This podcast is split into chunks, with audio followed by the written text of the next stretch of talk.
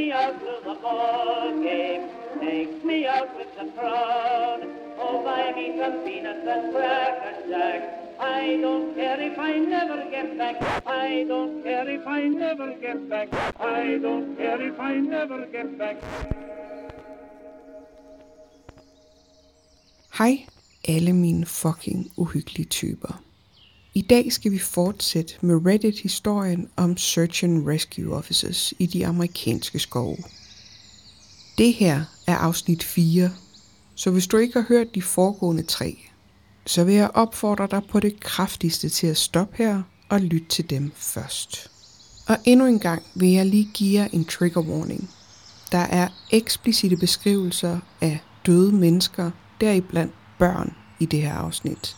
Så hvis det ikke er noget for dig, så vil jeg anbefale dig at lytte til et andet afsnit. Du kan finde tidskoder i beskrivelsen for nogle af de passager, hvor at det er ekstra stærke billeder. Men helt generelt, trigger warning, eksplicite beskrivelser af død og ødelæggelse. Men lad os komme i gang. I am a search and rescue officer for the U.S. Forest Service. I have some stories to tell. Delt på Reddit i 2015. Del 5. Hej venner. Jeg undskylder på forhånd for den korte opdatering. Der sker ret meget for mig lige nu, og jeg er ikke sikker på, hvor ofte jeg får mulighed for at opdatere fremover. Men jeg sætter virkelig pris på alt den interesse og støtte, I udviser. Og selvom jeg kun har et par enkelte historier at dele med jer den her gang, så er jeg også interesseret i at høre, hvad I synes om dem. Den første har jeg fra en brandmand, der også deltog i vores træningslejr. Han fortalte mig om et opkald, han havde fået, hvor han angiveligt skulle hjælpe med at redde et barn ned fra et ualmindeligt højt træ. Han sagde, at de ikke gav ham detaljer om selve redningsaktionen, men bare de havde brug for ham til at komme ud og hjælpe, fordi de manglede det rigtige udstyr. Det her træ var nemlig så højt, at Search and Rescue officerne ikke følte, at de havde udstyr til selv at få ham reddet ned. Og den her brandmand havde tidligere arbejdet som trappeskærer, så derfor var det nemt nok for ham at finde sit gamle udstyr frem og hjælpe til. Redningsholdet førte ham 3 km ud i terrænet. Og så stoppede de ved et af de største træer i området og pegede op. Han lå og spurgte dem, hvordan knægten overhovedet var kommet derop, og jokede med, om det var ligesom de der katte, der kravlede for højt op. Men Search and Rescue betjenten rystede bare på hovedet og bad ham kravle derop og få ungen ned. Han sagde også, at han vidste, at der var noget i vejen, uden at uddybe, hvordan han vidste det, og hvad det var, der var galt. Brandmanden sagde, at som han klatrede op i træet, begyndte han at spekulere på, om de egentlig bare tog pis på ham. Drengen ville på ingen måde selv have kunne kommet op i det her store træ selv. Han beskrev træet som utrolig stort. Det havde en massiv stamme hele vejen op, og omkring halvvejs delte træet sig ud i flere kraftige grene til alle sider. Han blev helt usikker på, om han var nødt til at kravle ned igen, fordi han ikke troede, at de her grene kunne holde til ham. Men han blev ved med at klatre, og da han var tæt på toppen, så så han et glimt af noget blåt mellem grenene. Det var bare noget skjorte, der sad fast. Så kaldte han på ham og bad ham komme tættere på, hvis han kunne. Men barnet sagde ikke noget. Da han kom tættere på, så kunne han se, hvorfor drengen ikke svarede. Han havde været død længe. Og det, der var tilbage af ham, sad fast mellem to grene. Han sad fast på en måde, hvor man kunne se, at grenene havde stoppet hans fald. Men det havde ikke gjort nogen forskel, om han var faldet hele vejen ned. For drengen havde været død længe før han endte her. Brandmanden fortalte videre. Jeg ved ikke, hvem der placerede ham der, eller hvordan, eller hvorfor for den sags skyld. Men det var fandme sygt. Det stakkels barns indvold var skudt ud af ham og hang i grenene. Det var som et eller andet sygt juletræ, sådan som det var draperet overalt.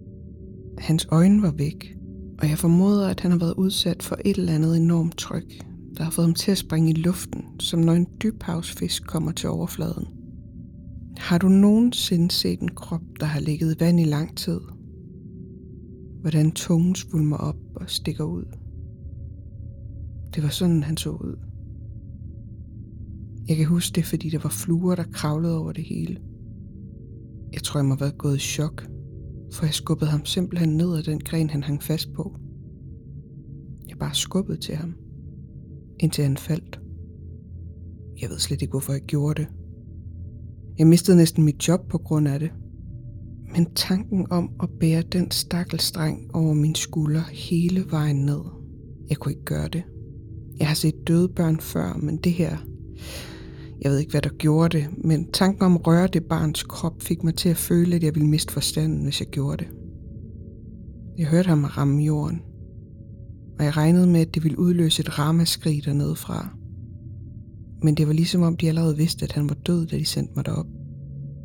Så de sagde ikke noget. De råbte ikke, og de flippede ikke ud eller noget. Da jeg endelig nåede ned, røg jeg direkte hen til Search and Rescue-lederen og spurgte, hvem fanden han troede, han var, og sendte mig op efter en dreng, som han udmærket vidst var død.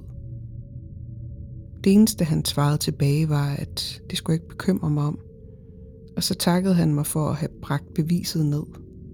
Jeg kan huske, han formulerede det præcis sådan, fordi det var så mærkeligt at sige det på den måde. Beviset, som om der ikke var tale om et menneske. At den lille dreng aldrig bare havde været det lille barn, som var faret vild, og som var blevet udsat for noget så forfærdeligt og uforståeligt. Search and Rescue-lederen fik nogle folk til at følge mig ud af skoven, men han blev selv tilbage med to af sine folk, hvilket jeg også synes var ret mærkeligt. Hvorfor ville de ikke have mig til at hjælpe med at transportere barnet ud af skoven? Jeg forsøgte at spørge, men de mænd, der fulgte mig ud, nægtede at tale om en igangværende sag. Jeg spurgte også en af dem, hvad han troede, der var sket med drengen. Han så efter tænksom på mig og overvejede det lidt. Jeg ville have sagt en klemskade, baseret på den måde, hans indvold var kommet ud på. Men med den type ulykke, så ser man altid tydelige skader uden på huden. Og sådan var det ikke her. Det var næsten som om, han var blevet fanget i et stort vakuum og fik suget indvoldene ud. Helt uden at få synlige skader. Jeg kan ikke få det ud af hovedet. Det generer mig af helvedes til.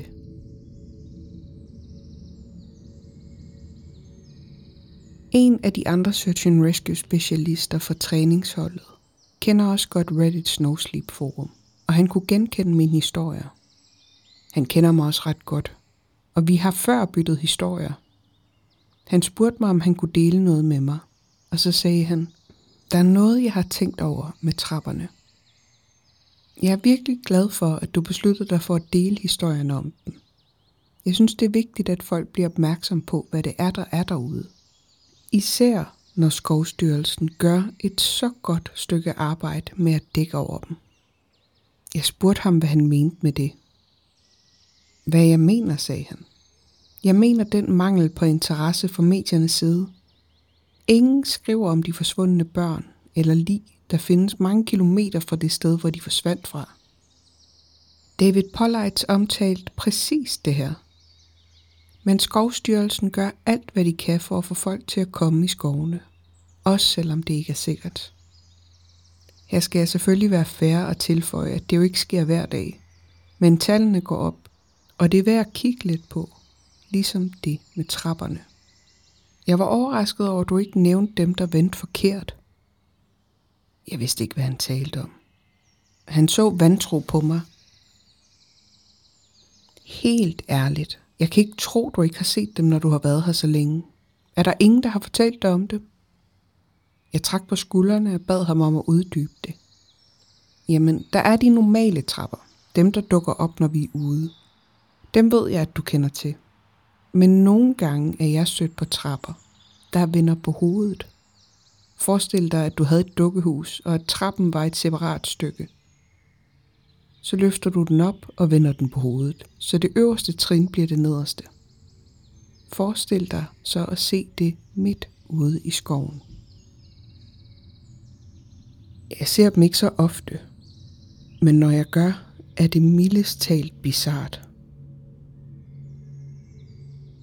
De får mig til at tænke på skaderne efter en tornado, hvor alle huse er flået fra hinanden og tilfældige ting bliver stående, som skorsten og vægge. De skræmmer mig mere end de normale, fordi de er endnu sværere at bortforklare. Jeg er ellers ikke så let at skræmme, som de fleste andre, der arbejder herude.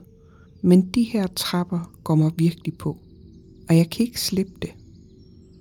Jeg kunne godt tænke mig at prøve at finde ud af mere om dem. Han nævnte også, at der var rigtig mange, der kendte til og var bange for manden uden ansigt.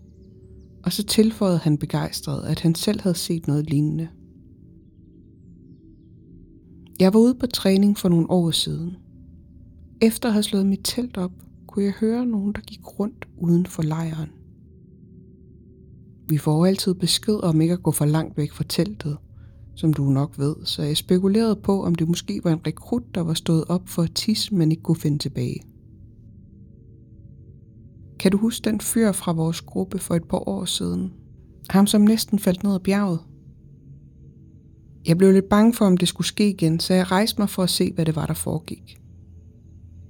Jeg gik til udkanten af lejren og prøvede at kalde på personen.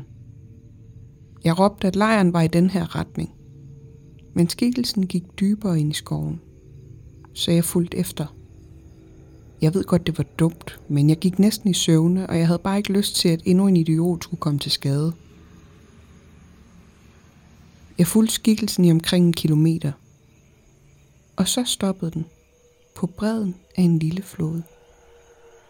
Det var mørkt, men jeg kunne stadig se omridset af den, fordi vandet reflekterede månen, og det lignede en helt almindelig fyr. Han havde rygsæk på, og det så ud som om han stod med fronten mod mig. Jeg spurgte, om han var okay, eller om han havde brug for hjælp, og han bøjede hovedet, som om han ikke forstod mig. Jeg har altid min lommekniv på mig, og der er fastgjort en lille lommelygt til den. Jeg tændte den og rettede lysstrålen mod hans brystkasse for ikke at blænde ham. Han trak vejret langsomt og dybt, så jeg spekulerede på, om han måske gik i søvne. Jeg gik tættere på, og så spurgte jeg ham igen, om han var okay. Jeg flyttede lysstrålen opad, men noget virkede ikke rigtigt, så jeg stoppede. Han blev ved med at trække vejret virkelig langsomt og dybt. Og det gik op for mig, at det var det, der var galt. En eller anden ildevarslende følelse ramte mig, da jeg fik den tanke, at han lød som om han trak vejret. Men at han faktisk ikke gjorde det. Hans vejrtrækninger var for jævne og for dybe, og alle hans bevægelser var overdrevet. Ligesom hans skuldre, der gik op og ned samtidig med, at brystkassen bevægede sig. Jeg bad ham om at identificere sig selv, og han lavede en dæmpet lyd. Jeg flyttede igen lysstrålen opad, og jeg tager ikke pis på dig. Men den her mand havde ikke noget ansigt. Det var bare glat hud. Jeg gik fuldstændig panik og var ved at tabe min lommelygt. Og imens kom han langsomt tættere på mig. Men han bevægede sig egentlig ikke. Jeg ved ikke, hvordan jeg skal forklare det.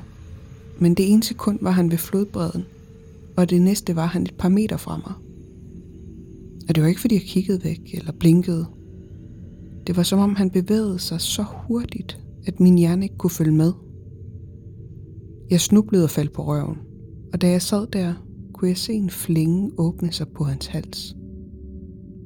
Den strakte sig fra øre til øre, og da hans hoved vippede bagover, var det som om han smilede til mig med halsen.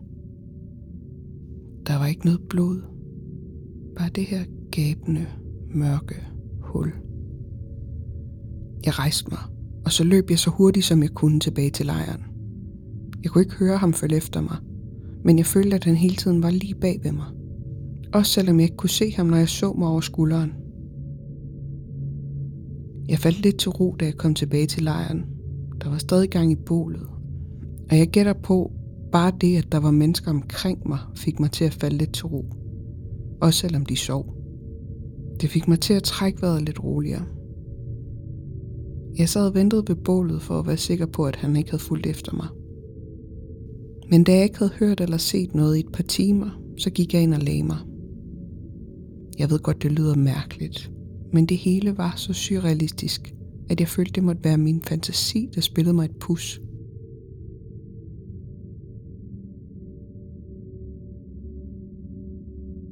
Jeg har flere historier til jer.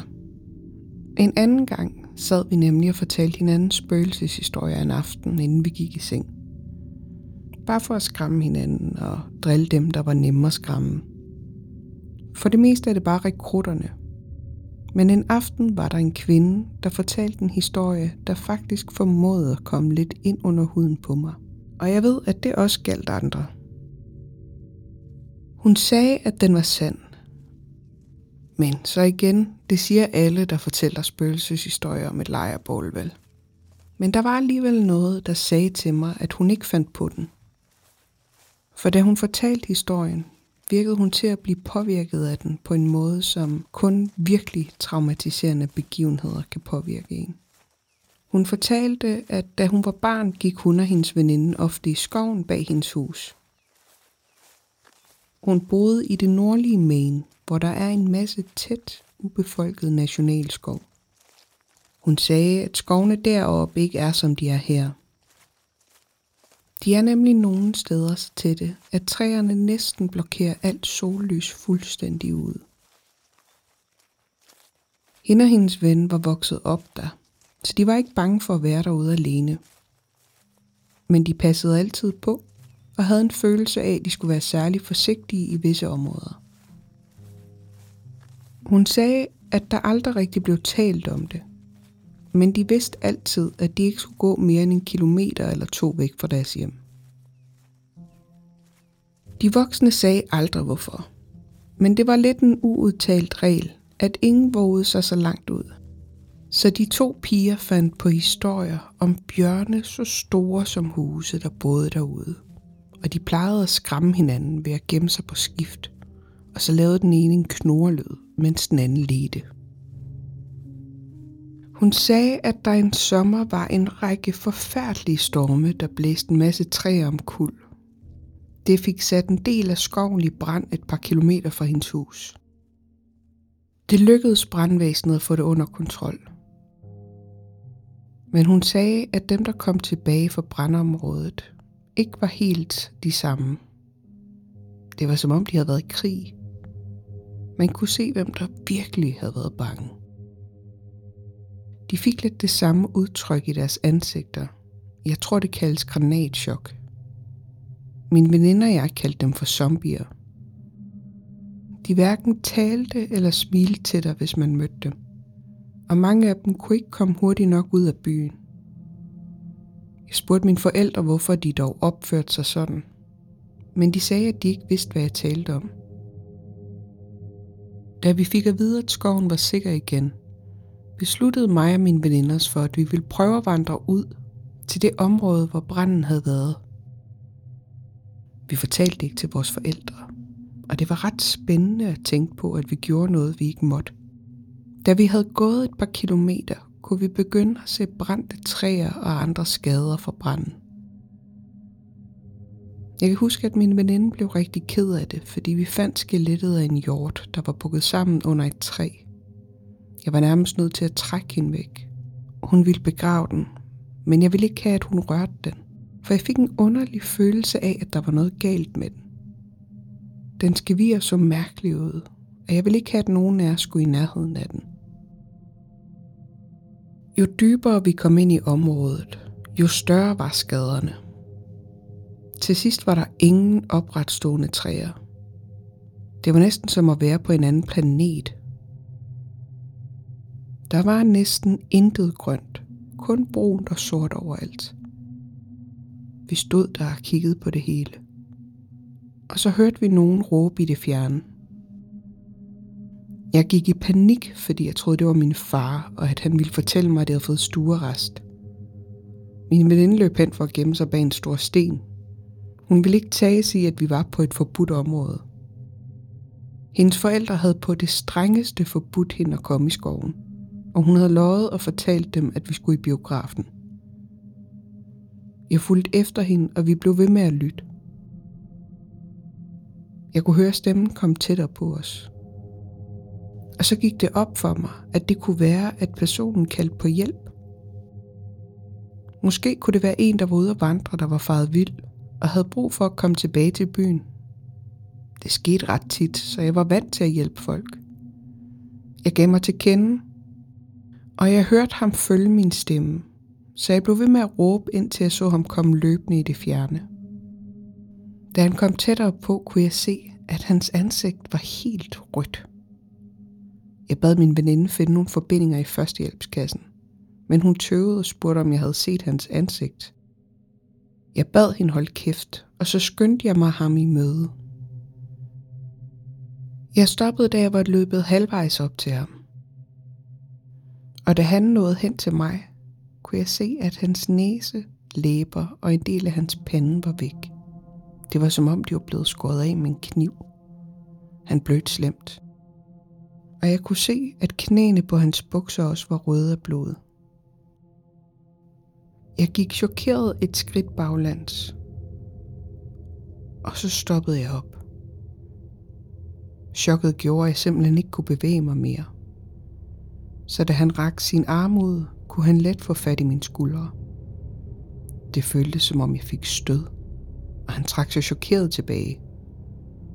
Han begyndte at sludre løs, men jeg kunne ikke helt forstå, hvad han sagde. Bortset fra, at han blev ved med at spørge, hvor længe han havde været væk. Han spurgte mig, hvor at hans enhed var, men jeg rystede bare på hovedet. Han kiggede insisterende på mig og opdagede min Walkman, og så skreg han. Han startede en ny ordstrøm og rørte hele tiden ved sit ansigt. Og jeg indså, at han ikke havde det rigtige brandmandstøj på.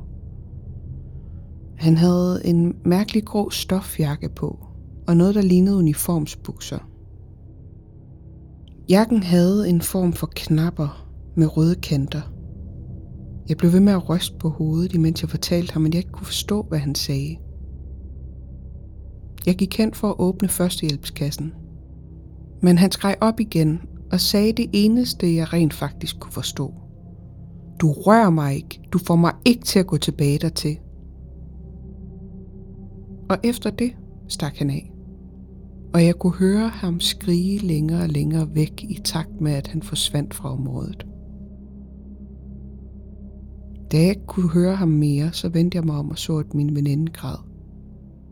Vi kiggede på hinanden, og så begyndte vi at gå tilbage mod byen. Hun spurgte mig igen og igen, hvad det var, der var sket, og hvem han var. Men jeg sagde ikke noget. Da vi kom hjem, sagde jeg til hende, at jeg ikke ville lege i skoven med hende mere.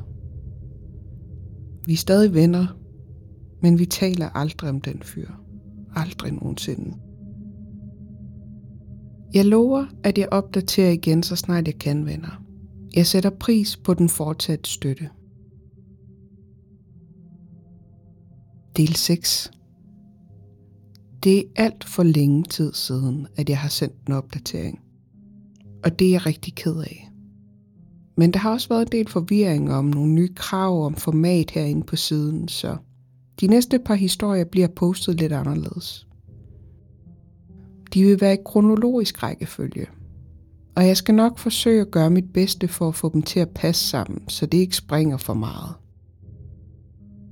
Da jeg startede som rekrut, var der ingen, der havde fortalt mig om de mærkelige ting, der kan ske i det her job.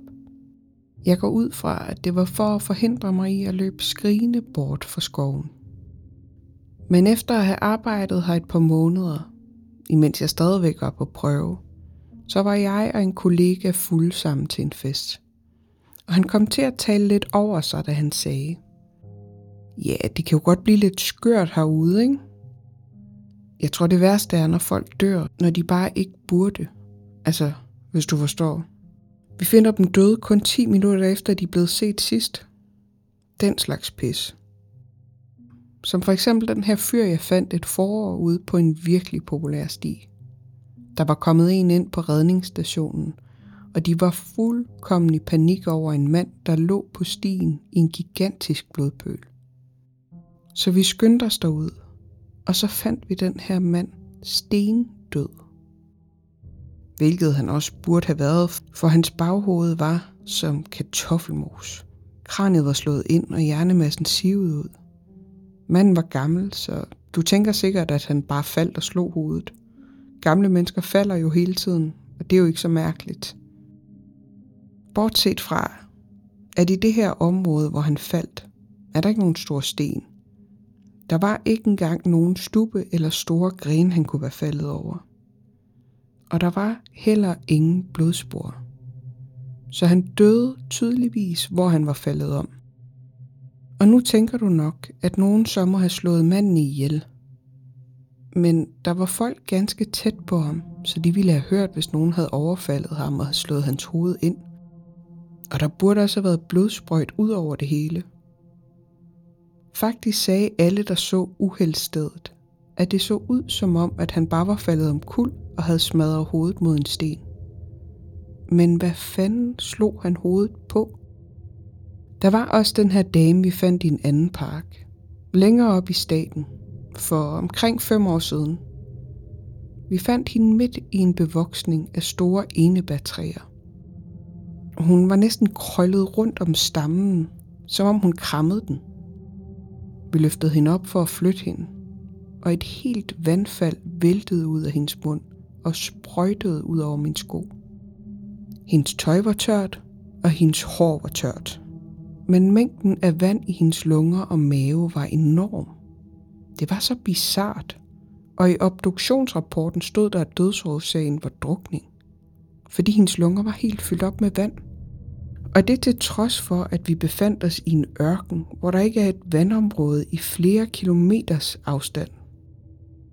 Der havde ikke engang været regn, ingen vandbytter, ingenting, og heller ingen tegn på, at andre havde været derude. Jeg mener, ja, det er da muligt, at de her personer er blevet myrdet, men hvorfor skulle nogen gøre det så besværligt for sig selv?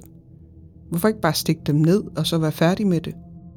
Jeg ved det ikke, men det forekommer mig bare som værende meget underligt. Hans historie skræmte mig selvfølgelig lidt. Men vi var jo fulde, og jeg antog lidt, at noget af det, han fortalte mig, var overdrevet, som det jo nogle gange er, når man nu er fuld. Jeg bryder mig ikke så meget om at tale om den næste sag. Det var en forfærdelig en, som jeg har gjort mit bedste for at glemme. Men det er selvfølgelig lettere sagt end gjort. Det skete omkring 6 måneder efter samtalen med min ven i barn. Og indtil da havde jeg faktisk ikke oplevet noget mærkeligt. Selvfølgelig havde der været lidt småting hister her, og der var det med trappen, men det er forbløffende let at vende sig til sådan noget, når ens kolleger lader som om det er normalt. Men den her sag, den var lidt anderledes. Der var forsvundet en fyr i 20'erne, der var udviklingshemmet. Hans familie mistede ham med syne på en større vej. Og det var i sig selv ret mærkeligt, for den her fyr forlod aldrig sin mors side. Hun var helt overbevist om, at han var blevet kidnappet. Og desværre insinuerede en search and rescue betjent, der ikke længere er ansat hos os, at ingen ville kidnappe nogen ja, med, med den slags handicap. Ikke særlig taktfuldt, for at sige det mildt. Vi spildte desværre en masse tid i forsøget på at berolige hende nok til at kunne få oplysninger om ham. Og så erklærede vi ham som savnet person og efterlyste ham over radioen. Da han stort set ikke var i stand til at klare sig selv alene, blev eftersøgningen en hastesag, og vi fik det lokale politi til at hjælpe os. Vi fandt ham desværre ikke den første nat, hvilket var hjerteskærende. Og ingen af os havde lyst til at tænke på, at han var alene derude. Vi antog, at han må have været blevet ved med at gå, og derfor nu var foran os. Vi tog helikopter i brug den næste dag, og der fandt vi ham i en lille kløft. Jeg hjalp med at få ham op, men han var desværre alvorligt skadet, og jeg tror, at vi alle vidste, at han ikke ville klare det. Han var faldet og havde brækket rygsøjlen, og kunne derfor ikke mærke det nederste af sin krop. Han havde også brækket sine ben, og havde mistet en masse blod. Han havde utvivlsomt været forvirret og bange, da han var alene, og han havde formentlig forværret skaderne ved at slæbe sig afsted. Imens jeg fløj med ham i helikopteren, spurgte jeg ham, hvorfor han var gået. Det kan lyde lidt ufølsomt, men jeg ville gerne have noget, jeg kunne fortælle hans mor, så hun kunne forstå, at det ikke var hendes skyld. Og jeg turde desværre ikke håbe på, at hun kunne nå at spørge ham selv. Han græd og fortalte, at den lille triste dreng havde ønsket, at han skulle komme og lege. Han sagde, at den lille dreng ville lave en byttehandel, så han kunne gå hjem. Så havde han lukket øjnene, og da han vågnede igen, var han i kløften. Jeg er ikke sikker på, at det var præcis det, han sagde, men det var, hvad jeg fik ud af det. Han blev ved med at græde. Jeg holdt hans hånd og gjorde det bedste for at berolige ham. Det var koldt derude, blev han ved med at sige. Det var koldt derude. Mine ben var kolde. Det var koldt derude. Det er koldt i mig. Han blev svagere, og så holdt han op med at tale, og han lukkede øjnene et stykke tid. Da vi var omkring 5 minutter fra hospitalet, så kiggede han mig i øjnene og sagde, Elsker mor vil ønske hun var her. Og så lukkede han øjnene og vågnede aldrig igen. Det var forfærdeligt. Jeg kan ikke lide at tale om det. Den sag var den første, der virkelig krøb ind under huden på mig. Oplevelsen ramte mig så hårdt, at jeg delte det med en ældre kollega. Han endte med at hjælpe mig igennem det, og med tiden lærte vi hinanden bedre at kende. Han delte også nogle af sine egne historier med mig. Det var en ringe trøst, men det hjalp at vide, at jeg ikke var den eneste, der var berørt af ting, der foregik derude. Han fortalte mig følgende. Jeg tror, at det her må være sket, før du kom hertil. For hvis det var sket, imens du havde været ansat, så ville du kunne huske det. Jeg ved, at det er en eller anden grund ikke endte i nyhederne, men jeg tror, at de fleste, der har været her længe nok, kender historien. Man solgte en del jord til et skovhugsfirma, og det var en virkelig kontroversiel ting. Men det var lige efter finanskrisen, og vi havde brug for kontanter. Firmaet går så i gang med at fælde træer på det her jordlod. Indtil at vi pludselig får et opkald om, at vi skal have vores tilsynsførende med derud. Jeg ved ikke hvorfor, men de endte med at sende mig og et par andre fyre sammen med vores bosser for at se, hvad der var i vejen. Vi nåede derud og så en masse mænd stå samlet omkring et træ, som de lige havde fældet. De virkede alle sammen sure op og køre, og vi blev mødt af deres leder, som råbte, at han ville vide, hvad det var, vi troede, vi havde gang i. Hvad fanden var det for en syg joke at udsætte dem for? De havde jo købt det her jord på lovlig vis. Vi anede ikke, hvad det var, han talte om. Så han førte os hen til det fældede træ og pegede på det, og så fortalte han, at da de havde fældet det, havde det set sådan her ud. Og det var altså ikke dem, der havde anbragt det her. Vi så på træet. Indersiden var rådnet væk. Og inde i den fældede stamme synede der en hånd. En perfekt afskåret hånd. Det så ud som om den var smeltet sammen med træets inderside. Så var det vores tur til at blive vrede. Og vi fortalte dem, at ingen skulle lave så morbid en spøg med os. Og så begyndte vi at gå. De sagde, at de allerede havde tilkaldt politiet, og at de ville gå til medierne, hvis vi ikke blev. Det fangede chefernes opmærksomhed. Så vi blev og talte med politiet om det. Alle benægtede at have lagt hånden derind. Og hvordan fanden ville nogen overhovedet have kunnet det? Det var helt sikkert en rigtig hånd. Men den var ikke mumificeret eller et skelet. Den var helt ny. Formentlig ikke engang en dag gammel. Den var helt tydeligt smeltet sammen med træet. Man kunne se, hvordan den næsten groede ud af det. Så på forunderlig vis var den her menneskehånd smeltet sammen med indersiden af det levende træ. Politiet fik dem til at skære den del af træet op i mindre stykker og så tog de stykket med hånden med sig, og området blev lukket af. Derefter fulgte en længere efterforskning. Men jeg ved, at de ikke fandt nogen svar. Nu er det blevet til en legende. Og så vidt jeg ved, har vi ikke solgt flere jordlodder til skovhuggere.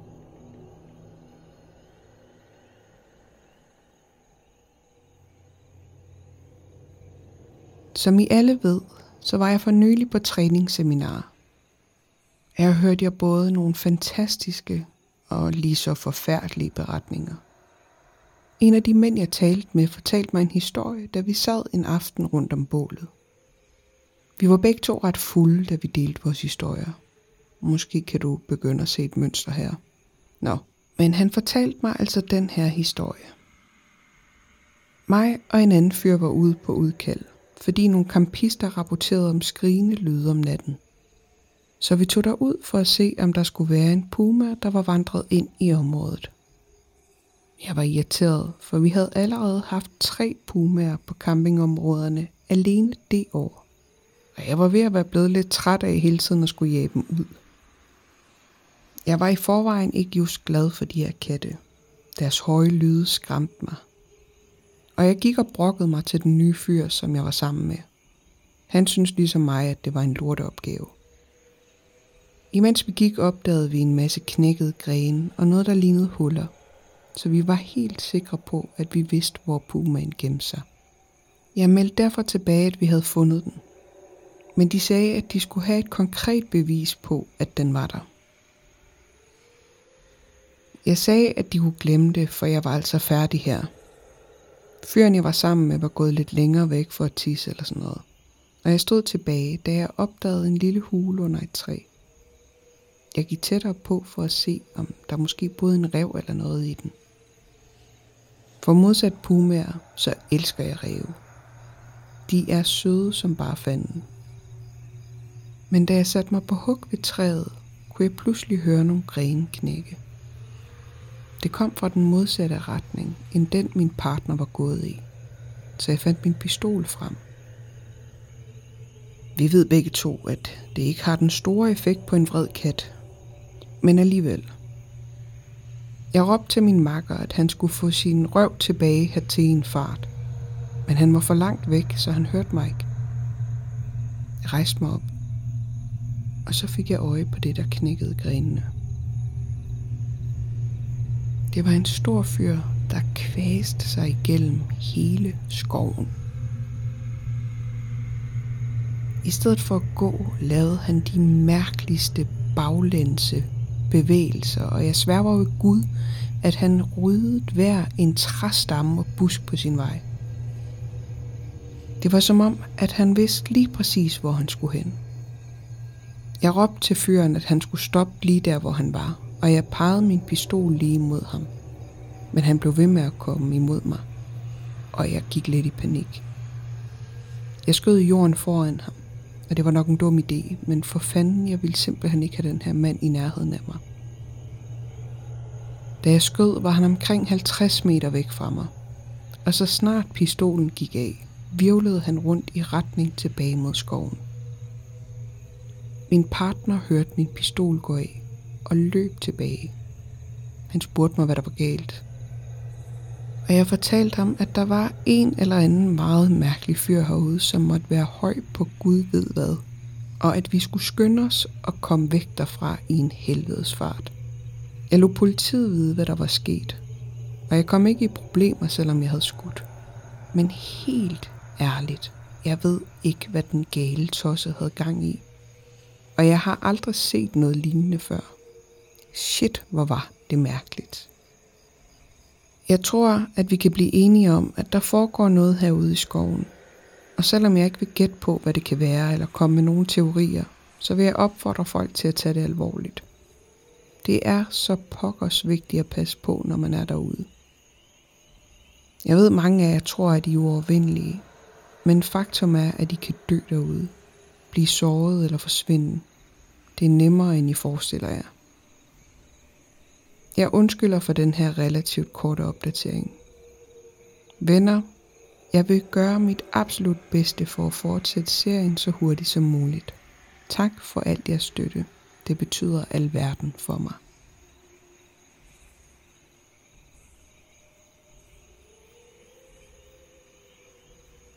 Tak fordi du lyttede med. Og mange, mange, mange tak til denne uges fantastiske oversætter, Jette. Hvis du kan lide det, du hører, så kan du hjælpe os med at dele det med en ven. Du kan skrive en lille anmeldelse af os, hvor end du lytter med. Du kan give os stjerner ind på Spotify eller Apple Podcast, og så kan du give os et thumbs up inde på Podimo. Og så vil jeg lige minde jer om, at jeg søger historier fra lyttere, der har oplevet uhyggelige ting, overnaturlige ting, eller andre ting, der måske minder lidt mere om Let's Not Meet, men i hvert fald noget, der var rigtig uhyggeligt. Du kan skrive til mig på Instagram, fucking uhyggeligt med to A'er, eller i vores Facebook-gruppe, fucking uhyggelig podcast, eller du kan sende en mail på fuckinguhyggeligt at gmail.com. Fucking er stavet med to A'er. Og så må du meget gerne inkludere i din besked, hvor du bor henne. Jeg håber, at du vil lytte med en anden gang, og så håber jeg, at det også bliver fucking uhyggeligt.